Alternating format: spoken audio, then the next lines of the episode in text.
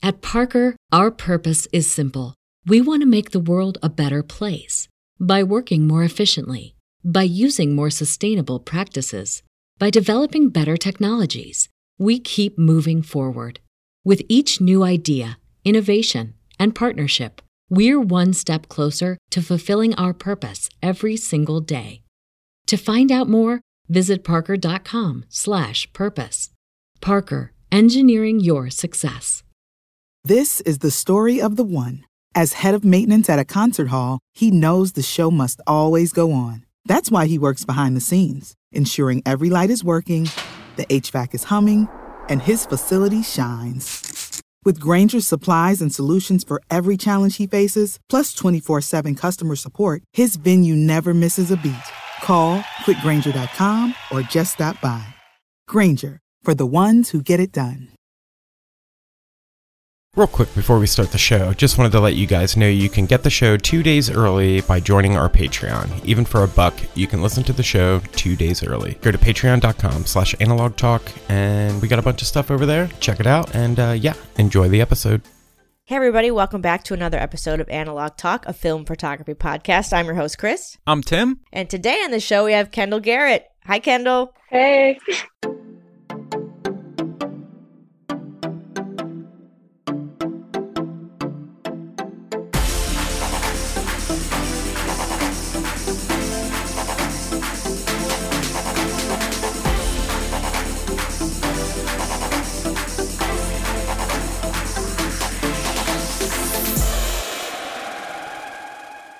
Thank you so much for joining us. We're super excited to chat with you. But for our listeners who may not know who you are, do you mind giving them a background on who you are and how you got into photography? Uh, my name is Kendall Garrett. Uh, I'm 24. I live in Brooklyn, New York. And Brooklyn. yeah. and I'm a full time freelance artist up here. My day job is I do like window displays and all sorts of other random things uh, just to pay the bills. Yeah, I got started in photography when I was a kid. I my older sister she was so she's like seven years older than me. She was a flickr person back in high school. Oh, yes. yes. so i grew up with her like constantly using me and my other siblings as like models while we're like going through our awkward stages and like just like feeling the most insecure. but yeah, she did like more like self portraiture work, which was like, I think very forward for she went to a private school at the time, which was like a Christian private school. So like Oh, that- wow. they weren't like, yeah, they weren't Yeah. used to like self portraiture photography. So she was kind of like a rebel in that way. nice. Yeah. So like I, I picked up on like, I don't know, like I, she kind of got me into photography because I was like, I'd never seen like photography as an art in a way that you could like show Mm. emotion and like kind of like conceptual stuff and like stories behind a photo. And she was like, we had like a rough upbringing. So she was able to like portray our emotions and our story just through like a photograph. Wow. Yeah, which I thought was really cool. And not to mention, she was the only one taking photos of us growing up. Like my parents divorced when I was like around 10 or so. So it was like she actually got into photography right around that time. So I think it was Wow. like her way of coping. Yeah. So Yeah. like seeing her cope with like all that through art kind of like showed me a way to cope through like with my own like problems and stuff. And at the time I was just like drawing and stuff. But I think like one Christmas I got like a digital point and shoot. It was probably like a like a Canon point and shoot or like a Nikon or something. Um, and I wanted a skateboard, so it was not really what I wanted. but I used it anyway, and I just took pictures of like I was like 11 or 12. So it's like pictures of like moody, cloudy skies and like Mhm. silhouettes of leaves and like just like depressed, depressing, like basic stuff. But yeah, then I started like once my sister graduated, the one that was doing photography, she, I like, I felt the need to like take photos of me and my siblings because like no one else was taking photos of us. And my dad had been a really big photographer so i had all these like all these like printouts that he got from like kiosks and stuff. So i would just like Yeah. spend hours looking through like photos of my older siblings when they were younger. But like of course it stopped when like i was around like I, okay so i have, I eight siblings and Wow. Wow. yeah so i'm the seventh one Almost the baby. Yeah, almost Almost. baby. Honorary baby. yes i'm the baby sister i'm the youngest girl Yeah. There you go. yeah. um, yeah, so the sister I'm talking about was the third, is is the third oldest. So there was like a, several kids between us. Yeah. Um, yeah, so when she graduated, I started taking photos of my like little point and shoot I had, and I still have them. And like, I look back at them, and they're like my only, the only photos like I have of me and my little brothers like growing up and stuff. So like, I'm grateful to have those. Um, but yeah, I didn't really pick it back up again until I want to say like 2016, 2015, when I was living in Mm. Oregon. And I was literally just walking around with a friend. We were like, we were flipping a coin, and like either like heads would be a right and tails would be take a left. Um, Nice. And we ended up in a Wow. Goodwill, uh, and I saw all these film cameras, and I was like, oh my god, like it's like I've always wanted to get back into photography, and like I finally have like money saved where I can buy some. And so like after that day, I looked up like cameras. I looked up digital cameras, cameras, and they were like so expensive and Mhm. so complicated. And i was like i don't even know where to start. And somewhere along the way i got the idea to like look up film cameras and i was like oh I might as well like start with the basics knowing nothing about them.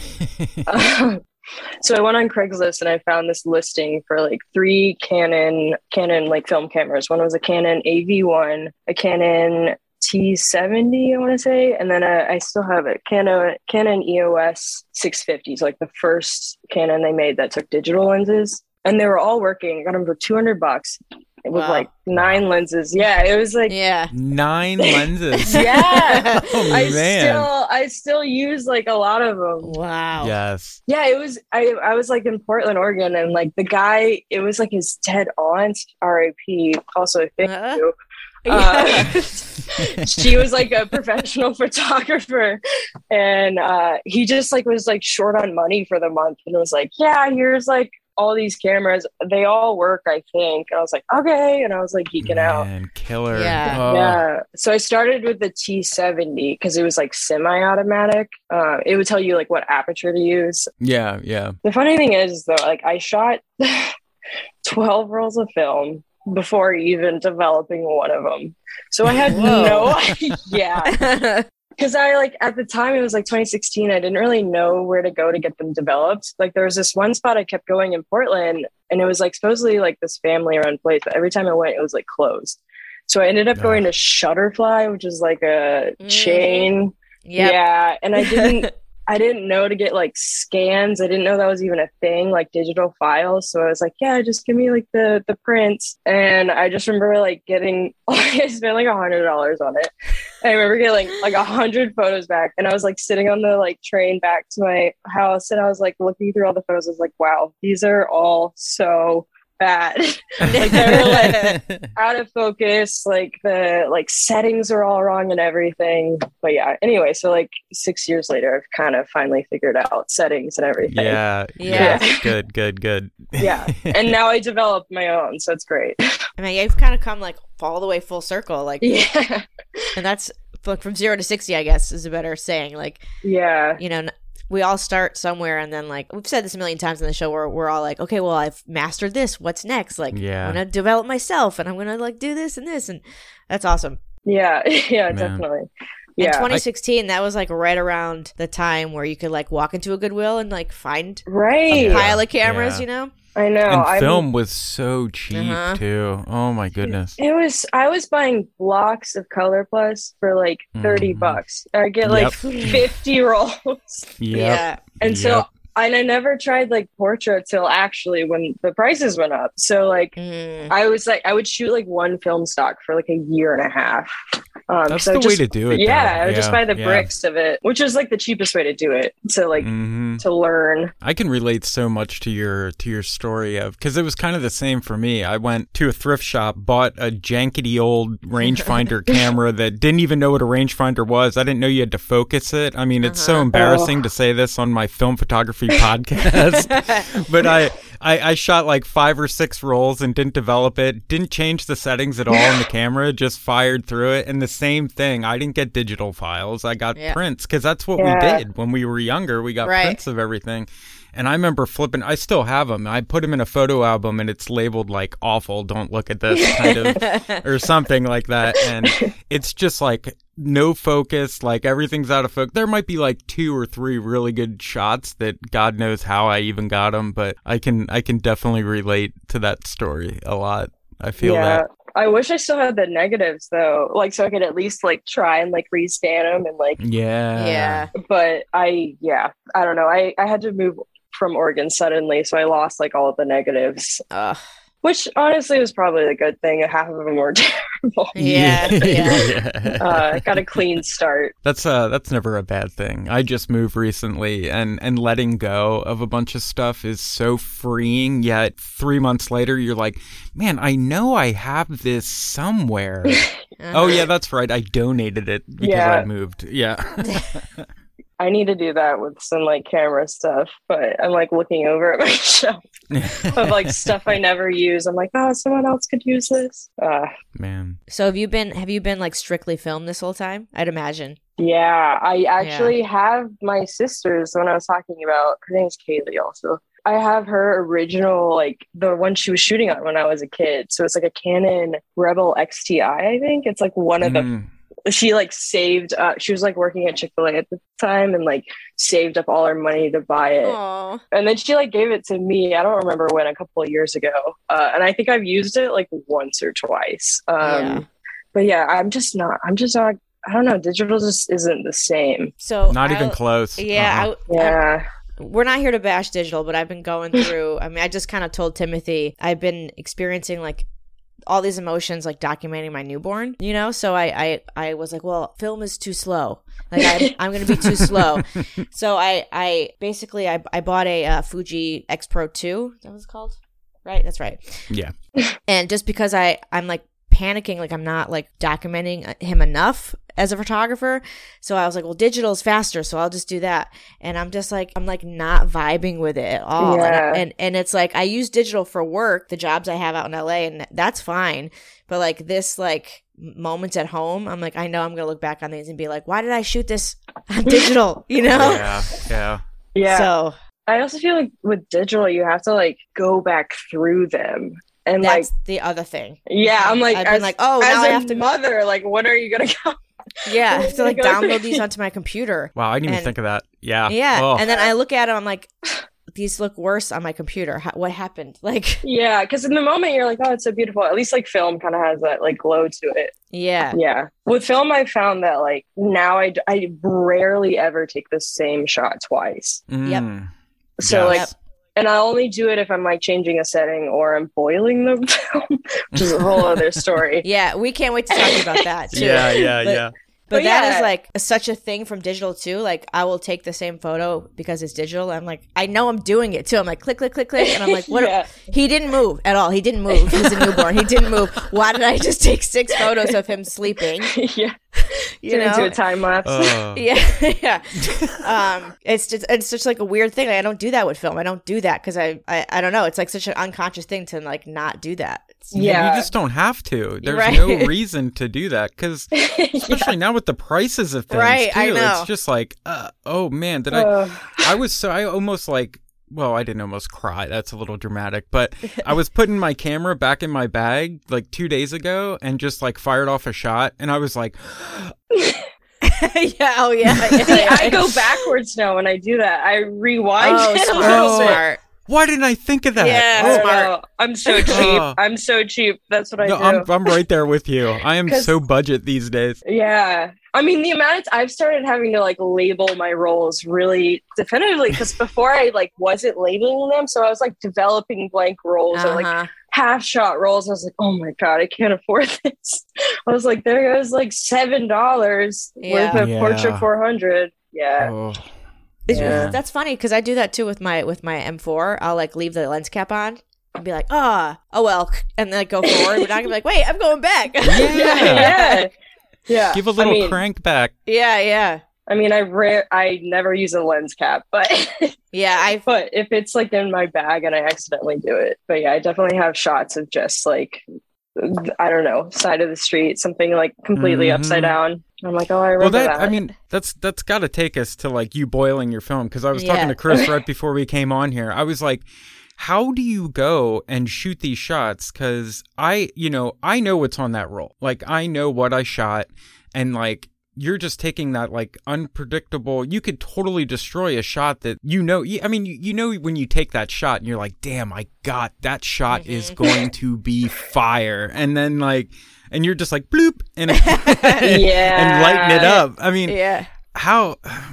Please, So- how do you do this? Yeah. First of all, I started it doing just like roles I didn't like. oh, Um, okay, okay. So like roles like I either like I think the first time I did it, so I got the idea from like a couple of years ago. I saw like a Lomography article or something about it, and there was this guy. His name was Matthew Brandt, and he like soaked. He did like a project on lakes and reservoirs, and he like soaked the film in. Well, he made prints of them in the darkroom, and then soaked the prints in the water from the like photo of like he Oh. took it of. So it was like all like cohesive kind of thing.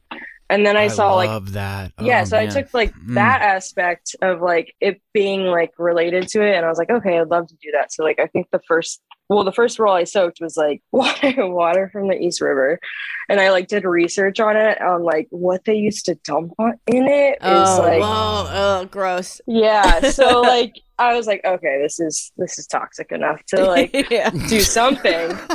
So of course I'm like going up to the river, like on the rock, just like in Williamsburg, and this man is like watching me take this like just like water bottle that I had just finished and like fill it, trying to fill it up with the water from the river as it's like splashing and hitting my face, Oh, and I have to get it through this like Yeah. nickel size. hole. Yeah, yeah. And I'm like, it's fine, it's fine. And I get like an inch or two of it. I'm like, that's fine. That's enough. I've embarrassed myself enough. and so I like walk away. And I only soaked it for like 12 hours or so, and it didn't really have an effect. And so, like, fast forward to now when I started developing my own, I wasn't wor- worried about ruining labs chemicals. And I started like, sh- I was like, okay, what if I like switch up some of the variables, like the temperature? Because I'm an impatient person. Hmm. I was like, I don't want to soak my film for like five days. I can't wait that All long right. because when I was first doing it, I was soaking it for like a day or two, and then I was putting it in like a glass of water for like a week, and like cleaning out the water until the water would come out clean. Because I was like super oh. paranoid. Oh. I was so paranoid. and then I would take Huh. it to the lab after making sure it was like as clean as possible, or I would respool it into like reusable film canisters. okay. Because like my worst fear was like ruining other people's film. Yeah. Yeah. Yeah. Um, so then when I started like developing my own and boiling it, the first thing I boiled was actually Portra 400, which was a ballsy move. Yeah. Um, but I did it and it was like I had shot it. Like I would always take my uh, camera with me to work, and at the time I was working in Hoboken, so I was commuting a lot. And it was right. I would get off at the waterfront, so I take a lot of skyline photos. Um, so the, a lot of the photos I boiled in that role were skyline photos, and like the way it came out was like more painterly and like brushstroke. Um, Yeah. as opposed to like when I soaked it in like room temperature water, it came out more like bubbles and like I don't know, just like less painterly, I guess. I don't know. It was kind of Uh-huh. more like I don't know, like a stagnant chemical reaction, like a slow chemical reaction, where the like heating of the temperature, I knew like it was like boiling the emulsion off. Ah. And then when I boiled it, I immediately developed it right after. So like I didn't let it dry in between. So that's another Oh, like man. loading the loading my film. I was just gonna say, it's how do you Yeah, even yeah, get yeah, that yeah, on yeah. the reel? Yeah. Oh, So I had to like take a glass of water in my like so I have a dark bag and I'll like the amount of times I spill water all over my floor. I have to like dip my fingers or the like actual the whole I'll just like dump the entire like film canister in there while I'm doing it blindly and it like as it's wet, like once the reel's wet and the film's wet, it's like more it's easier Yeah. to like go through. It's Okay. less sticky. But yeah, I mean I definitely obliterated rolls. Like this is this is how my negatives look. Wow. This is how compared to like also this is how bad I am at taking care of my stuff. But this is a normal roll. Um, but yeah, they're like it's so hard to scan scan them yeah. because they oh, look like man. fruit roll-ups. yeah. Um, but yeah, they're just like they're thinner. I don't know if you can see. No, I don't Okay. know. Yeah. A little Oh, bit. wow. A little bit. Yeah. So like it just like kind of does like weird stuff to it. I like that. It's like stre- like almost like a streaking or something. It's yeah. hard to explain. Yeah. So I just posted one. This one was boiled in vinegar, expensive wine. Uh, I didn't know it was expensive until after I opened it. It's like seventy dollars. so I Oh, like, I wow. was like, oh, might as well boil some film in this. um, yeah. So I boiled my most expensive film, which is Portra 800. Uh, yes. I ruined a lot of the shots, which I didn't love the shots anyway. I kind of like went out shooting knowing I was gonna boil it. Um, Okay. so that like makes it a little bit easier. It does hurt my heart though every single time I like drop a film canister in the pot. I'm like, Yeah. "Ugh." yeah, yeah, yeah, yeah. but it only lasts like five minutes or so.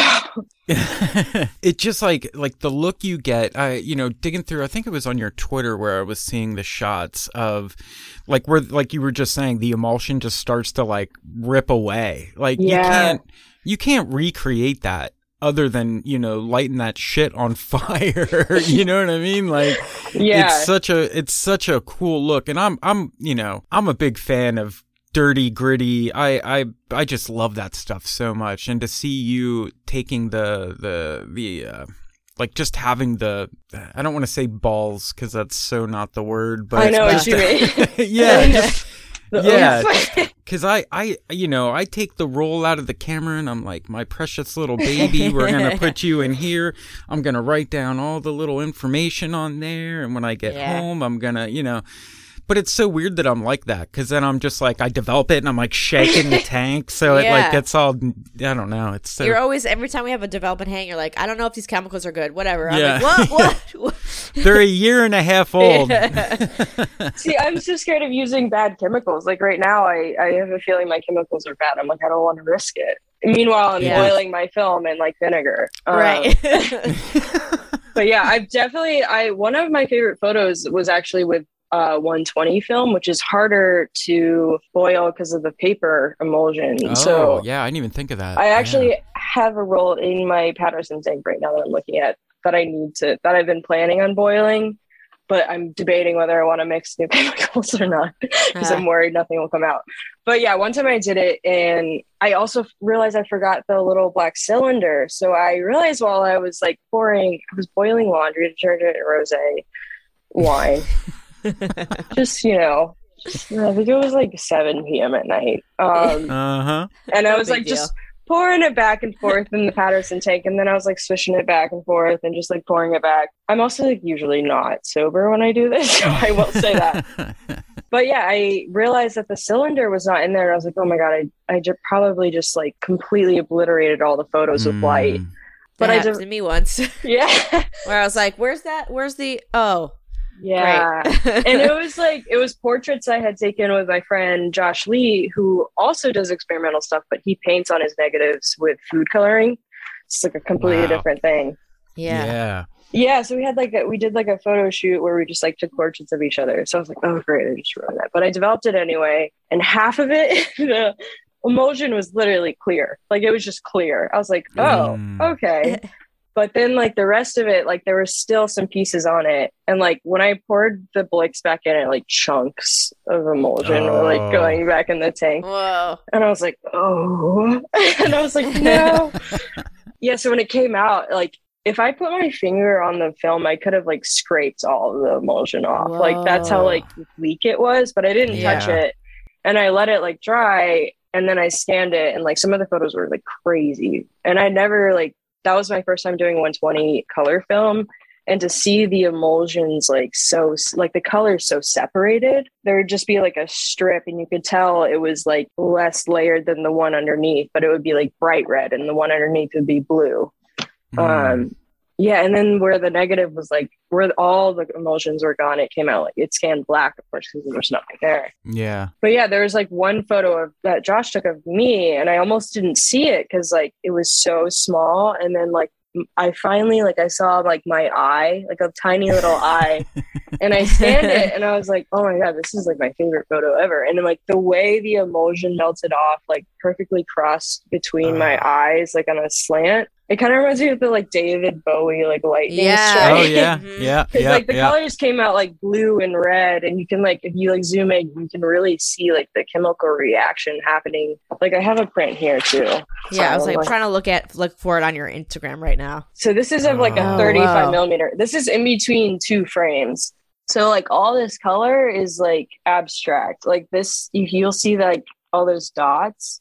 Yeah, Like that's the film being like stretched or whatever it's doing in like while it's being boiled. wow. Wow. Yeah, so the colors are just insane. And it's like nothing I could ever come up with. Like I feel like shitty taking credit for it. I'm like, I feel like it's half the credit goes with film. Like this is also another one I boiled in tea. Yeah, Yeah. that is insane. And like the sun came out like so crazy. I don't Wow. know. It's it's weird. But yeah, it's like I don't know, it's something like I never really expected. Um What's Yeah. your favorite pot? Do you prefer boiling or do you prefer souping? Like, what? Do, what's your favorite? um I definitely prefer boiling. Okay. I think because I'm an impatient person. And I like I just I've noticed that kind of the effects come out a little bit smoother and I like that. Like it's a little bit more dreamier. And like yeah, like the sometimes they aren't as like harsh. Obviously the one I just showed you was a little bit more harsh, but um yeah, I don't know. It just like I actually haven't souped anything at regularly room temperature in a while. I might do that. I also had a, I want to try to experiment with just boiling hot water and see if oh yeah. the temperature just does something and like if it even affects the colors that way. I mean, it's almost got to because I know if like you don't bring your C41 chemicals up to proper temperatures or they're too warm, Right. you can definitely get some shifting in color and stuff. So that's that's got to play a, a pretty significant role in in the crazy that you keep. Like, do Yeah. you have do you have like a formula that you use, or is it just kind of like you know it's seven, I'm on my third beer, like it's let's get let's get jiggy with it kind of thing, or is it? um no it's definitely thought out like i i've definitely had impulsive ones but usually if it's a role i care about um now i'm getting more planned out like because i've Okay. actually had good results so like now i have like a little like this year i was like i'm gonna buy a notebook and i'm gonna start like writing down Yes, okay. so i started writing down like what i'm doing how long i boil it for like and then the effects of it um like what i shot the film at but yeah i do like have like a method what is it saying method behind the madness or yep. something yes.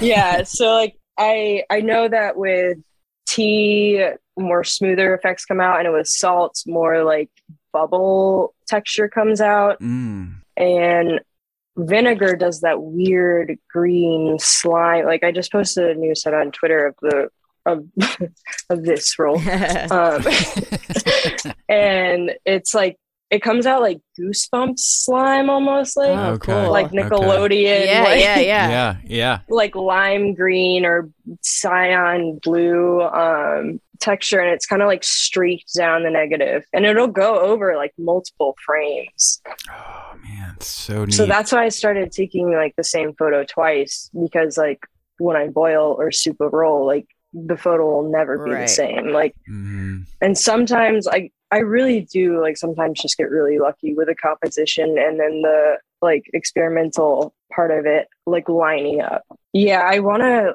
i like in the future i'm planning on doing more portraits because i feel like with portraits it'll be i feel like the ratio of it coming out cooler is easier than like when i do like street photography right. because like in new york there's so many things like going happening in one photo like Yeah.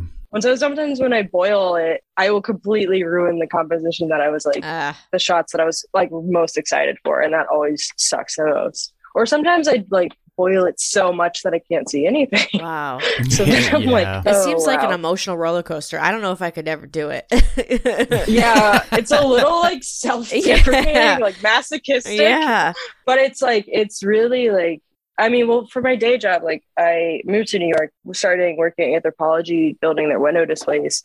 I started as like an intern and then became a display coordinator. They use like raw materials, like, and they make like these crazy sets and like animals and flowers out of like things you would not expect. I made flowers out of like conduit, which is like plumbing, Whoa. like pipes. Yeah. I made like flower stems and then like we used like rebar wire and like twisted it into making like an outline, like a whole thing. And like, yeah, it just showed me like how what can happen when you like how like versatile materials and mediums are. And like you can really create some amazing stuff if you just push elements a little bit out of the way. And I think it's like the same with all artists. Like if you push your technique a little bit more, like you might just find something that you're really going to love. And I still feel like I haven't found what I'm like working towards. I like I love boiling film and stuff, but I still feel like I'm trying to find what I want to do. Ah, I was gonna say it must feel Hmm. kind of like Yeah. like a like an addiction almost. Like oh, the next one is gonna be the one. Yeah. You know, like and you don't know because it's it's it's that's part of the process is like seeing what's gonna happen. Right. Yeah, the last several rolls I've boiled, I have not been happy with.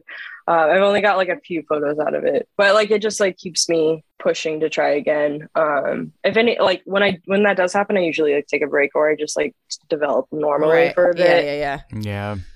yeah, just like go back to the basics. Because like the reason I shoot film and like in photography in general is like like I've always just been doing this for myself. Like for when I grow up, because like I have terrible memory. Um, like I can't really remember anything before the age of nine. Uh, so like I really rely on like photos and like journals and stuff. So I'm not really great at archiving. Like there's just like piles of negatives laying around. They're in like Same, they're they're in like Yeah. things. They're just a little dusty. But yeah, I just like love the idea of having these to look back on Yeah. when I'm older. And even if I like lose the computer, lose the hard drive, lose the account, whatever, like I'll if I still have the negatives, then like I'm fine. I'll be at peace. And like that's why like I always bring cameras to like my siblings like weddings or like to holidays and stuff like that. I love that. Yeah, and it's it's you know not every shot on a roll is is the Uh-huh. one either. Too you know you you only get a handful. Maybe sometimes you don't even get any Yeah. good shots. I've had rolls where it was just crap the whole thing, and the reward of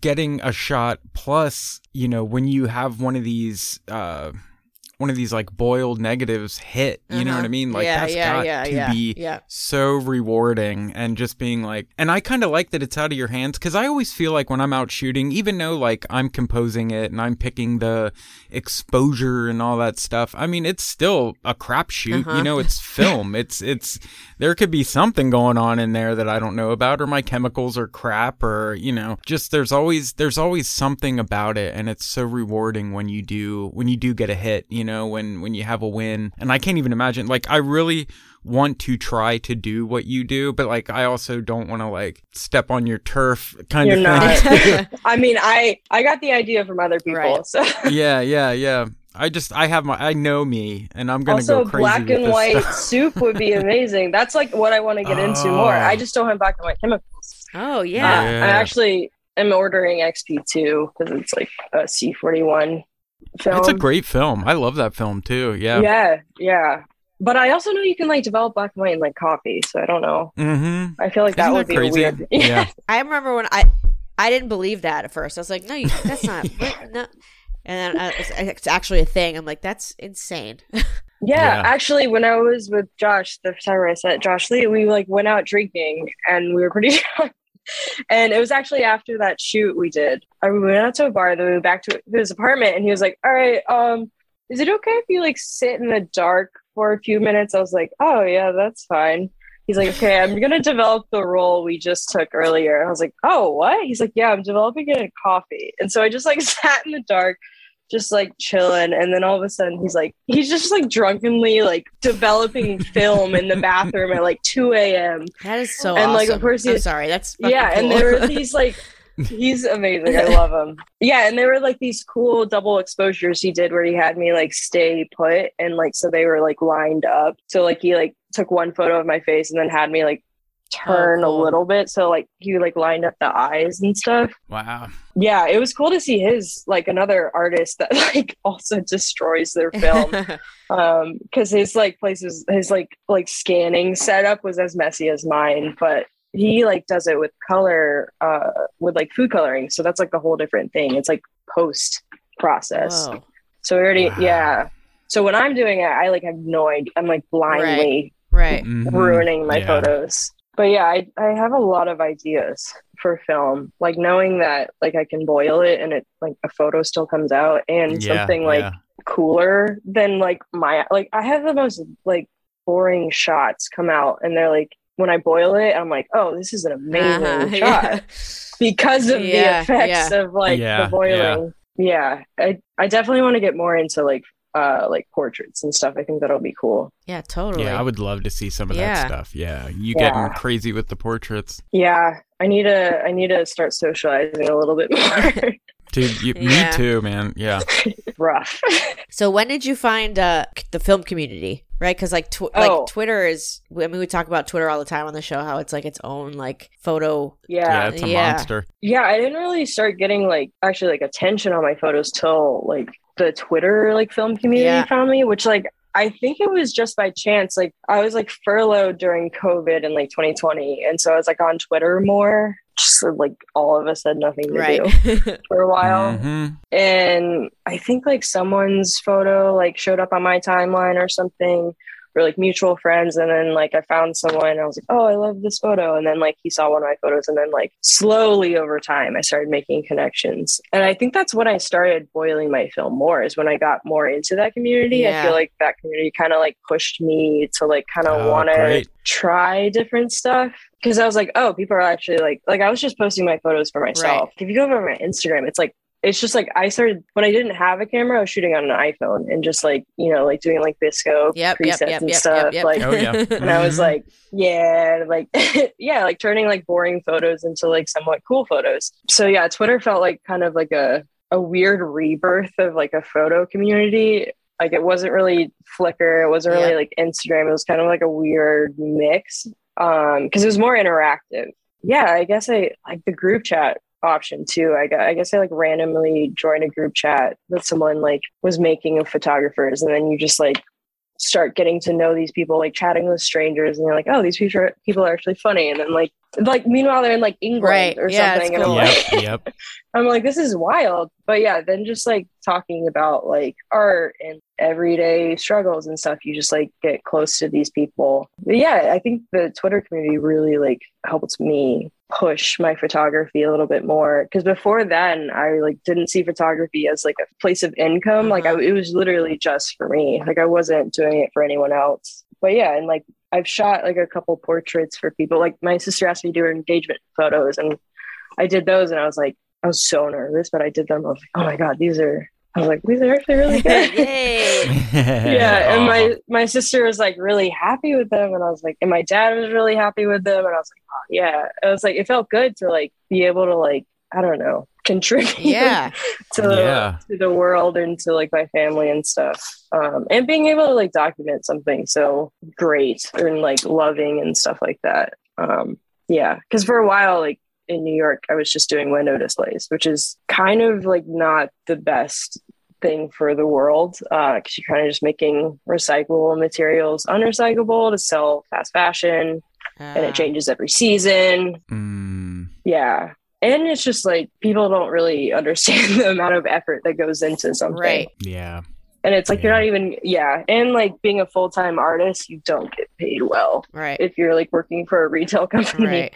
But it was, it was a great learning. Like it, I didn't finish college. So I like, I kind of used that two, three years as like a kind of like, I, I got to learn from some of the ma- most amazing artists. Um, and I like learned woodworking and painting and like all sorts of random crafty stuff, which has helped me with my photography as well. Yeah. there's like a there's a certain like thing about photography where it could be like oh it could be a service that you provide or it could be like art Right. i dabble in both but i feel like my art i haven't like zoned in on what that is kind of you know uh, I like Yeah. always looking at my Instagram, like I hate everything that's on here. I wish I had like a style or like a, a aesthetic or like I wish you could look at my work and be like, oh, that's crispy photo, like duh, like you know. But now it's just like everything that I shoot. So I, th- I just like love that about photography in general that you could either, like I said, provide engagement photos or wedding or babies or whatever, or you can just be like, this is my art and I'm going to sell it, and like that's just the best.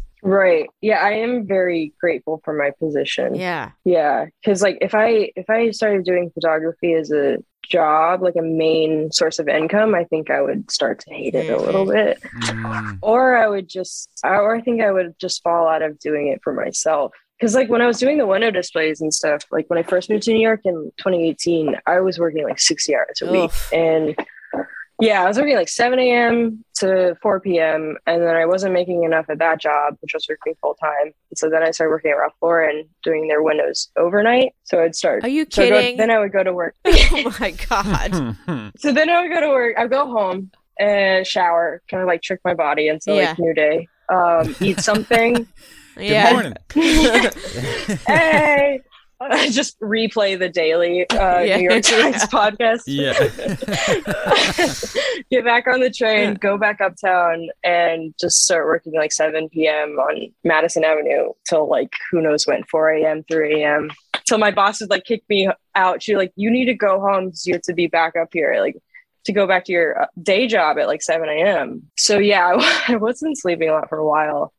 But the whole time I would just take my camera everywhere. So, like, a lot of my photos and when I first moved to New York are just like subways. Yeah, and yeah, just yeah. like commuting and like middle of the night empty streets. But yeah I, like that first those first like two three years are like really helped me get the like work ethic in. So like now i really appreciate the time i have off. Like now i'm able to like freelance just for Ralph, Ralph lauren and like i'm able to like have like a week off to do photography or whatever. And it's like a lot it's a lot harder because you got to be more self accountable Yep, yep, Yeah. yep, Not yep. Yeah. amazing Uh-huh. Yeah. yeah. And like I do everything in my bedroom, so there's no like separation. But yeah, I make it work. I'm I'm very grateful. I've made I've like shot so much film. Like I got laid off last February, last January. It's actually like inauguration day. Oh, Whenever that was.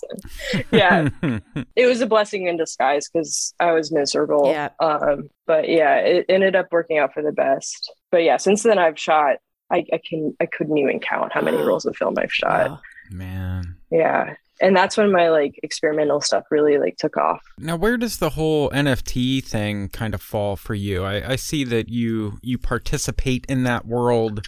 Yeah. Is that is that is that like a, a decent income for you? Is it? Are you? I mean, yeah. uh, we Chris Chris and I were talking before we hopped on here. We're just like we still Yeah, have we no st- idea what it's about. I feel like a boomer. I'm like, We're- I don't know what, Yeah. the, what the kids are doing. I was a little worried. I was a little worried you'd ask me about this because I'm not like the most knowledgeable about it. But I, I have like it has been like a good source of income for like backup. Like for example, like the first time we were supposed to do this podcast, I got locked. I like left my keys at work, and I worked in Long Island, so like I couldn't get them to call locksmith. Turned out to be like a nine hundred dollar thing, oh, oh no. my! and I would have not been able to pay that man if I didn't like have some NFT money. Um, so I was able to like cash out some Ethereum. But yeah, I it's been really helpful. I haven't really I've kind of been out of it for the past few months, like taking a break. I feel like it's one of those communities you need to like constantly upkeep with, Right. like constantly connecting with people, going in Twitter spaces, like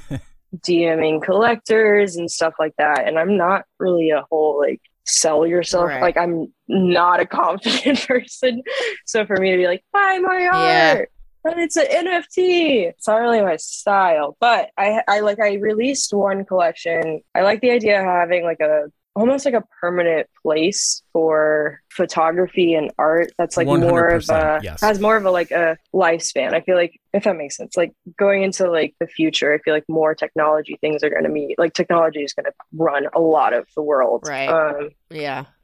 yeah. So like a way for this to like kind of digitize like the art world. Like I know right now it's see like NFTs like there's a lot of things going on with it. Like there's the whole like cartoon things going on and like yeah, I feel like just like I don't even know. That start. that's like part of the, what's overwhelming for me is like I don't even know where to go or start or like Yeah. you know because it's it just seems overwhelming. Yeah, so I that's why I've been taking kind of Yeah. a break the last few months. Um because I felt like you have Yeah. to like if you want to keep selling stuff or being relevant, you have to like constantly keep up with that. So like lately I've just been like kind of sitting in on like Twitter spaces um with like people I know personally from the photo community Yeah. that are more like based on the photo like on the Mhm. community aspect of it um and more of the art aspect because there are a lot of like a lot of like people that have bought my art are also like into all that other random NFT stuff. So I think it's like people are right because we are so early in it, and I kind of sound like a geek saying all this. Yeah. Uh, we're so early. Yeah.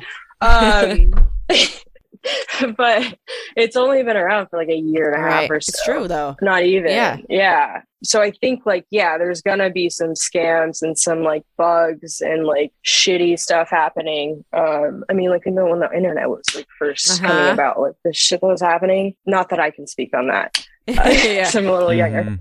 But yeah, it's just like I think that people are trying to bridge the gap between like the art community and like the more like tech bros and like Uh-huh. Yeah. you know like that whole field um because there is value in collecting art and photos and i think it's kind of bizarre that like i felt weird releasing a collection of film negatives as like a jpeg basically. But for me it was like a way of putting my art in a place that like it can live forever. And it's something like like my first collection i released was drunken skylines. It was all skyline photos that i had shot and then soaked later in alcohol or like tea. Yeah. and so then like each photo i would say like what the film stock was and what i boiled it in. And i like priced them low and stuff. But i think that's like that's a collection i want to continue to like add Yeah. on to. That's cool. it's because all the ones in that collection are all of like New York City. Mhm. Um, so like I want to like travel a little bit more because I still haven't like left the country, and I want to like go see some places and like take more photos. Yeah, it's just I I got really lucky because like I had a lot of friends Yeah, in the community that were also in the NFT space, and they sort of helped Yeah. me get a leg up. It's kind of like a lot of the art world is like in real life too. Like you're in New York, it's all about like connections and stuff like that. But yeah, unfortunately, it's not like super easy to get into. Um, I wish it was. It's just it's it's so chaotic Yeah. right now. It's, it's very chaotic right now. I feel like yeah, it's all like wild, wild Yeah. west. yeah, I need like a like a basic like an intro to NFT class or something. It's out there. There's a bunch of info on the internet. And again, like you were saying, um, it was like Clubhouse, like Uh-huh. what Twitter's doing Yeah. now. They have that whole Clubhouse kind of vibe thing where you can go in and, you know, listen to people talk Yeah, about yeah, yeah. stuff. And, and I, Yeah. the, the part that gets me is releasing. I know people, some people have been releasing like sets or series, you know, they'll do the NFT and then they'll do like a print to go along with it. Like that, that kind of stuff really, I'm into Yeah. that. Like if I get into it, I would like to do like a collection like that, like where you get, you know, you get the token and then you get like, I'm also going to send you like an 11 by 14 or something like that. And really, and, and the other cool thing that I found out recently about NFTs too is like, say whoever bought your NFT, if they sell it later, there's like an artist kickback too. You can kind of put in a little bit of where anytime it sells, you still get like a percentage of sales. Like that's really cool. And that's, yeah, that's huge because I mean, I've sold prints and stuff on Instagram and I've done like art shows where I've sold my work and there is nothing like selling a photograph, you know, like something you've made and and you know that it's going to live on forever like your photos are going to live forever and like that's it's going to be really cool someday you know a 100 years from now if you know world war 3 doesn't happen here um knock on Yeah. wood. yeah. but it's just wild. Like I love I love that stuff and I love that it's it, it I mean, I know there's a lot of like, oh, NFTs, NFTs, like uh, there's there's like a big divide right now of it. And I think it's a lot of people just kind of, you know, it's a buzzword. It's something that you see every time you Right. open Twitter or open It's. Instagram Yeah. or go on YouTube. And it does it does get a little like, oh my god, okay, we Yeah. get it. Like we get it. And, like, Yeah. but but also it's like super interesting. It's like the Yep.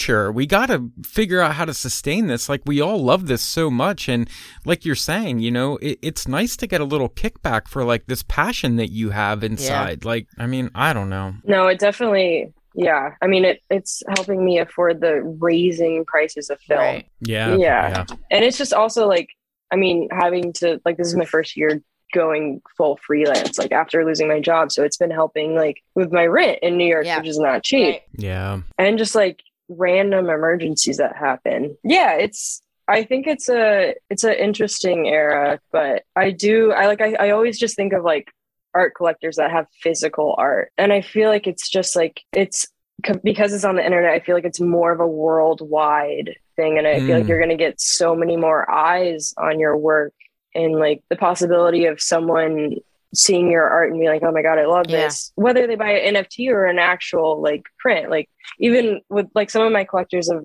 like, I hate some collectors too. This sounds so weird. um, some of the people that have like bought my photos as NFTs have like asked me if I would send them a print. I'm like more than happy to. Cause like I would love for them to like see my photo in person and uh, besides just like behind a screen Right, and everything like that. But yeah, I'm not like super like diehard NFT, but it, I'm not. I it's also helping a lot of starving artists yeah, like, that's continue to make Yeah. art. Or even like I know a lot of people where it's helped like them pay for like medical bills for their family members or stuff like that. And I I mean yeah, there are the people that are gonna be like profiting off of it and doing not so great things with the money. But I mean I think that's yeah. everywhere. yeah. That's Plus, I, everything. I think Yep. like if it keeps you inspired to keep creating art, like that's a win all in itself, you know?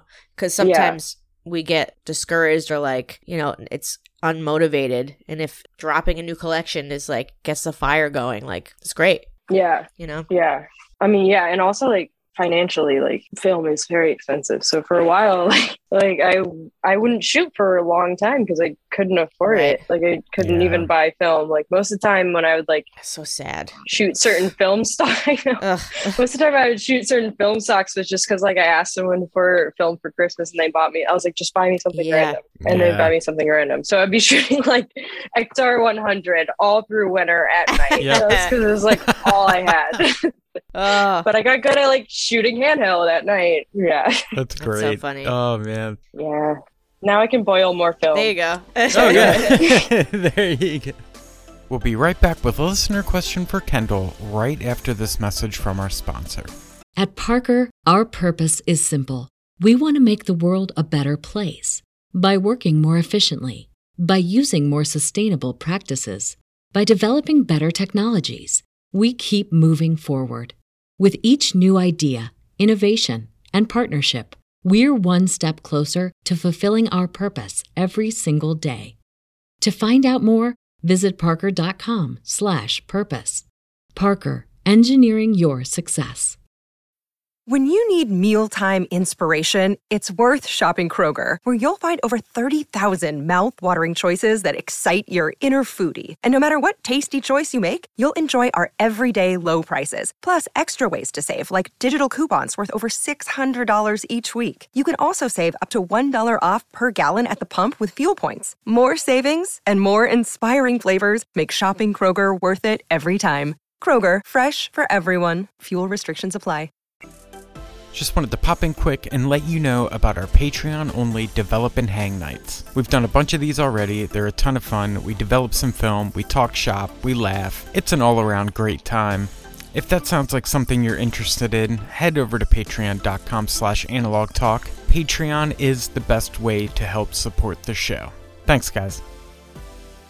All right, guys, this is a part of the show where we break off and take a question from one of our listeners. And this week's question comes from Mig Media, and they wanted to know which artist slash person do you think has had the biggest influence on your work? It's a tough question. I That's yeah, deep. jeez. Yeah, I. It's a very big question. I think it would be someone in my life personally.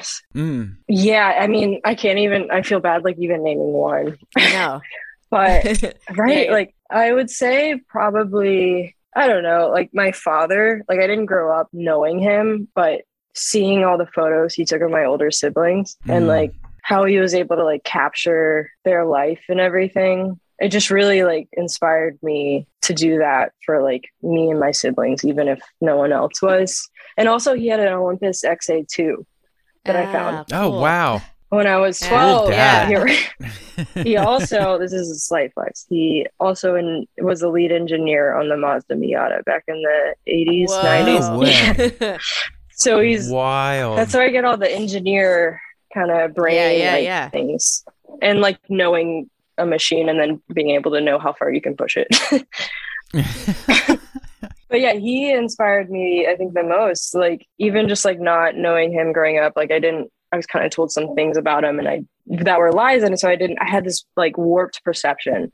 So I didn't Mm. start to get to know him until I was like 18, 19 or so and that's why when i started getting into photography a bit more and it was hard to like re to like like start this relationship over again as an adult. Whereas like he remembered being my dad when I was younger, but like I didn't I don't really have any memories Right. before the age of nine. So like it was just like everything was kind of weird. But film was able to like kind of bridge that relationship a bit because like he like back at he shot on Nikon something like the 3000 and 3000 and something. Uh, it was more of an automatic camera um, and then the Olympus XA2 and he shot all the family photos on the Olymp- Olympus XA2 which I recently bought because I wanted to like because like when I found that one when I was 11 I'm going in circles. It's okay. when I when I found that XA2 when I was 11, I was like, "Oh my god, look at this camera! I want to use this." And then I was like, I opened the back and I was like,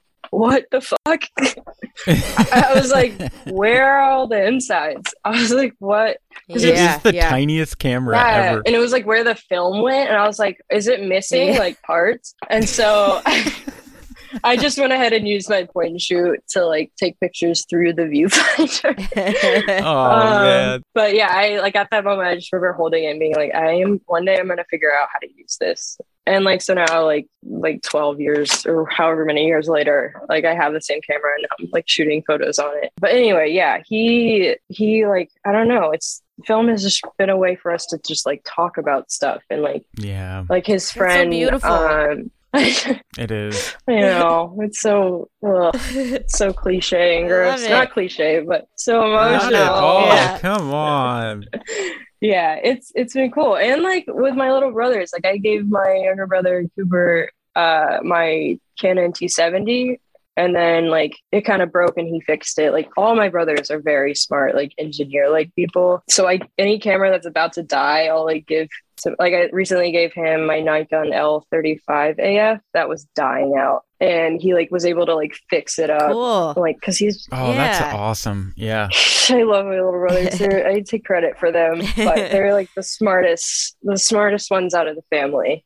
Yeah, and they're only 21 and 18, so like they've got a whole life ahead of them.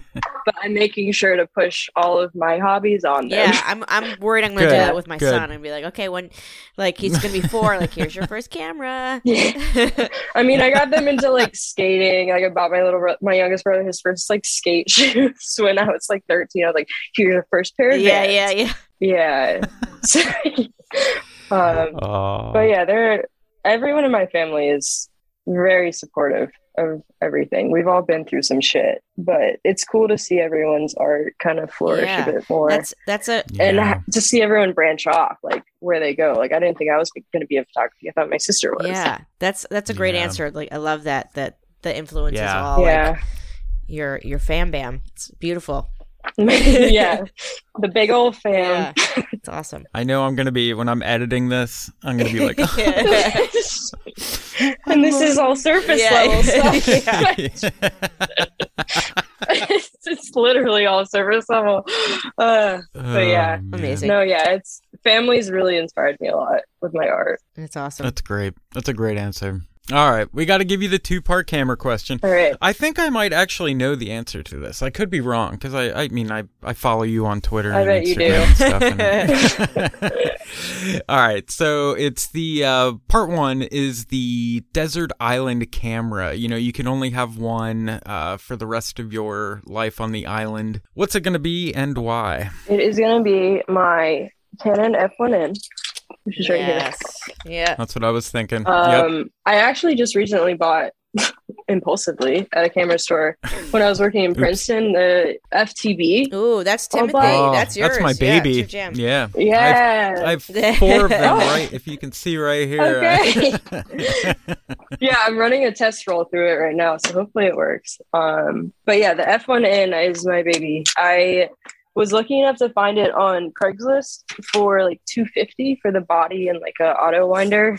I had been Dude, like yeah. bad. I know. I've been eyeing it for a while because I did a lot of research. I wanted the Nikon F2s, but like they're a little bit clunkier. So I did some research and like the Canon F1N or the F1 basically was like kind of the comparable one. Um, and I like that it Mhm. didn't run on batteries. And the lenses I bought from the, from the RIP on the professional Yeah, yeah, photographer yeah, that yeah. died. Like I have a 20, like the lenses I got from there, I love. Like I have a 28 millimeter uh 2.8 macro lens, which I love. Um, so it's like, Ooh. yeah, so it's like I want. You're seeing me longingly look at it. Yeah. Uh, but yeah, so I wanted a Canon and I did some research and then I was like, oh, I should get the F1. It's cheaper. Then I saw the light meter was better and the F1N for nighttime. Yeah, so that would be my desert island because I don't have to rely on a battery um, for the light meter.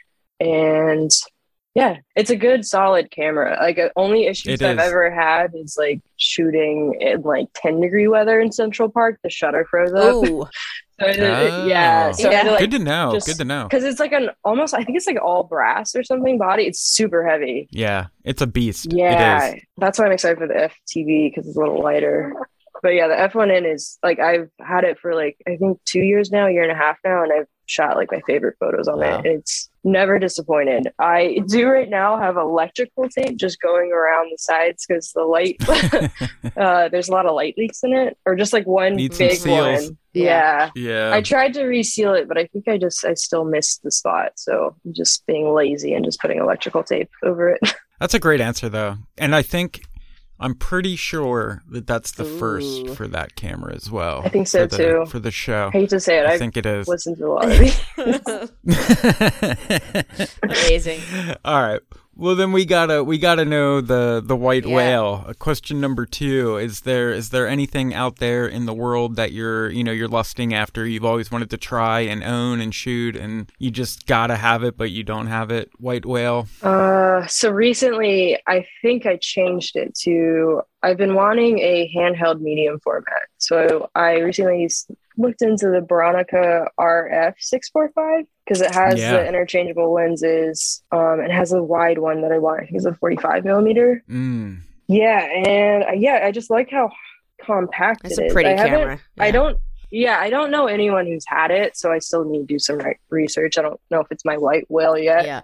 I've also been looking into like the Fuji GS six four fives, so like the little like foldable Mhm. ones. I'm just a little worried about the electronics. Yeah. I Yeah. always get like Yeah. manual, like I have the RB six seven and everything, because like I'm like I don't trust Right. electronics. You're smart. I know. Um, I know. Yeah, like my point and shoots from the 80s have all like died and stuff. But yeah, so if you guys have any recommendations on a handheld medium format camera so I can easily boil film, but in higher resolution.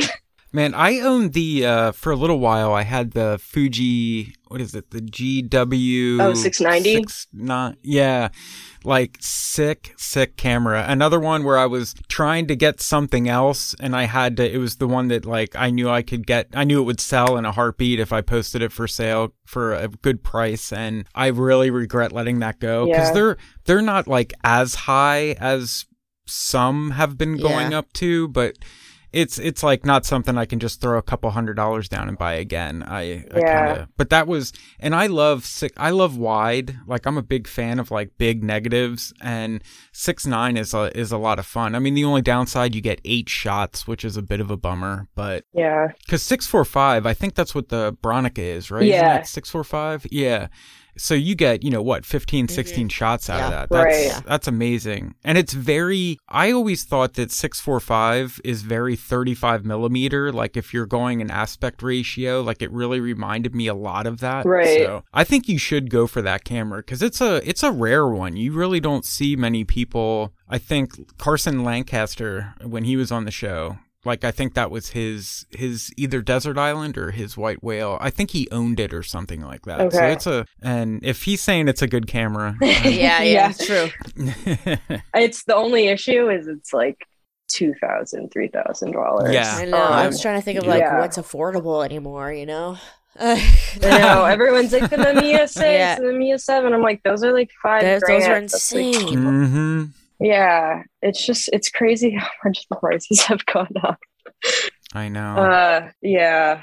I just wish like in 2016 I had bought all the Me cameras. too. Or like in I know, 2012 when I I got back, in, back into all this, like I would have bought Oh, yeah, everything. you be I- wealthy. I know. Should have got an M6 Uh, then. It was crazy. I was looking at a picture I took. I made uh, in my apartment. I had like my my my beast mode cameras were all in my closet on this like it looked like a James Bond shelf in Yeah. my closet. Like that's where all my guns and bombs were. Yeah, like LED But it lights. was Yeah. like, yeah, oh, dude, it was it was so nerdy. Like it was the worst. And I'm looking at this picture, and it's like like M7, like M3, Oh. Pentax 67, RB67, like every amazing. Ca- and now it's like I went and purged a whole bunch of stuff because it's like these things need to be used. And I'm Yeah. not using them because Yeah. they do dry out and they break when they're just sitting in a, you know. And now I'm just like, why did I? I know you you you've I been texting me lately about What? the the M3. What? like, Yeah, I should, like I got a random text. I Uh-huh. should have stole my M3. I'm like, I'm sorry. like I know how you Ugh. feel, and I can't, biggest re like one of my biggest regrets because there is nothing like a double Yeah. stroke M3 where it's just like click. I remember when you click, told when you're like, I'm just gonna sell my beautiful. M3. I was like, Mm. you sure? Like, I know. I was like, you don't regret that. Yeah, but look now I ha- now I have twelve. yeah, guitars, yeah, yeah. So it's like That's what I told you today. I was like, guitars versus cameras. I don't know. yeah, Uh, it's tough. I don't even know what my comparable for cameras would be. I don't know. I think cameras come first. Yeah, for me and too. film. Uh, for him, it's like yeah, They I'm glad I don't have. I've never two sold a camera. two things that I'm so passionate about that are like expensive.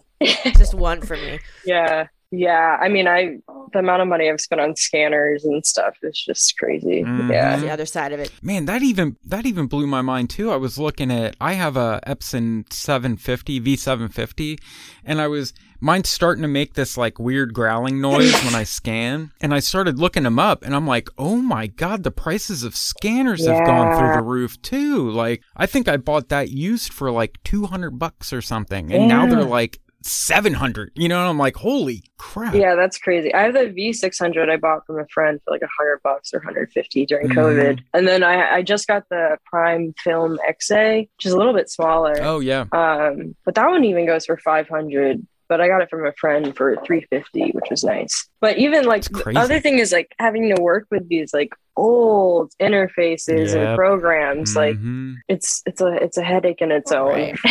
yeah, and it's just like I don't know, it takes up so much space and Yep. yeah. Especially when I boil the film and then I can't tell where the frame ends and starts. Oh. God, I didn't even think of that. so then I'm just rescanning. Jeez. Uh-huh. Yeah. Man, yeah. My scanner can't even figure it out when they're like evenly separated. It's like, oh, Yeah. half this picture's over here. Yeah, I think this uh, Prime Film Scanner is having trouble with the boiled film. 'cause Some of my scans will come out like flat, almost like it's a black and white image. And I'm like, oh, weird. uh, yeah, I don't know if it's, and I'll rescan that image a million times and it still comes out the same way. It like, and then I Yeah. convert it and it looks like sepia toned. I'm like, and I think it has something to do with the like it being Yeah, it's boiled. like- Yeah. Uh-huh. It's like, what's, the, what's Yeah, this yeah. girl it's not reading it correctly. yeah, so I might have to switch back to the Epson for certain films. yeah, man. Great. Kendall, this has been Anything, no. I anything else, this has Chris? been just a fun chat. This has been awesome. Like I said, a good one Yeah. for Yeah, me to come awesome. back to. I feel like energized now. Yeah. Yeah. I'm fired up. yeah, I didn't realize how much time had passed. Right? I Isn't that crazy? like- Every I know, time we're right? like, how long have we been doing this? We're like, oh Every my time. God, over an hour. Whoa. Yeah. it's nice to geek out about this and like you guys be interested in Yes. it. Usually I'm geeking out to someone that's like not Same. interested. That's so funny. yeah, Every day Yeah, at work. yeah. Yeah. That's me. yeah. They're like, but it's really cool. And they're like, yeah, we shot film like fuck 30 years ago, dude. Calm down. That's amazing. um, Kendall, where can everybody check your work out? What's your what's your socials and all that? Um, so I'm still working on a website, so that's to be determined. Cool. But my Instagram is just my name, Kendall Garrett, and then my Twitter is should I have to look it up? I think it's C- CKG underscore seven. Yeah, CKG underscore seven. Sorry, I just want to make sure. Um, but yeah, those are I post more on Twitter. I don't know Instagram. I just haven't been feeling it lately. And I know. Dude, me too. Yeah. Me too. And with Twitter, if you, I'm, I'm starting to like under if I boil like the film of a set, I'll like post a picture of the film in the pot of like oh, cool. whatever I boiled it in. Yeah. So the most recent one I did in wine and vinegar. But yeah, Nice. I think I did that Man. before a fight.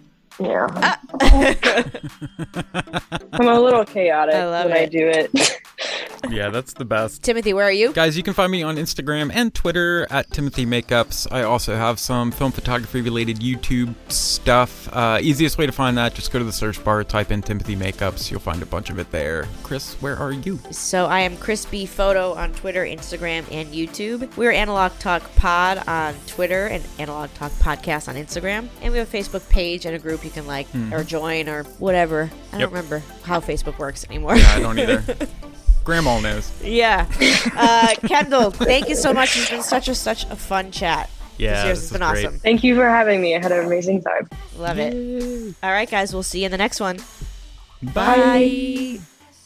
All right, first off, Kristen, I would love to thank Kendall for coming on the show. So great to have you on, getting to hear your story, getting to share all about your your cooking of film. It, it's so interesting. We're we're just we're excited.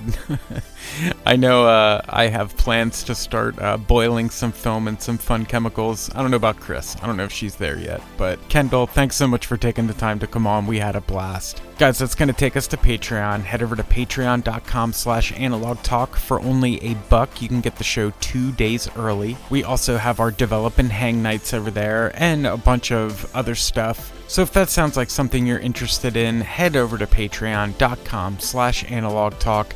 Again, Patreon is the best way to help support the show. For all the Patreons that already help support the show, guys, we do not know what we would do without you. Until next week, we will see you with an all new episode. Take care, guys. Later.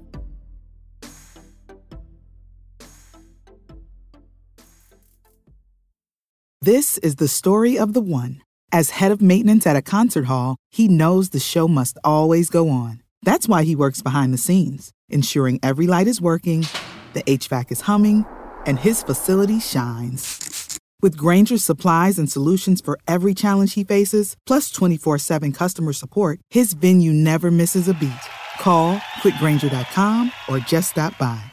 Granger, for the ones who get it done. When you need mealtime inspiration, it's worth shopping Kroger, where you'll find over 30,000 mouthwatering choices that excite your inner foodie. And no matter what tasty choice you make, you'll enjoy our everyday low prices, plus extra ways to save, like digital coupons worth over $600 each week. You can also save up to $1 off per gallon at the pump with fuel points. More savings and more inspiring flavors make shopping Kroger worth it every time. Kroger, fresh for everyone. Fuel restrictions apply.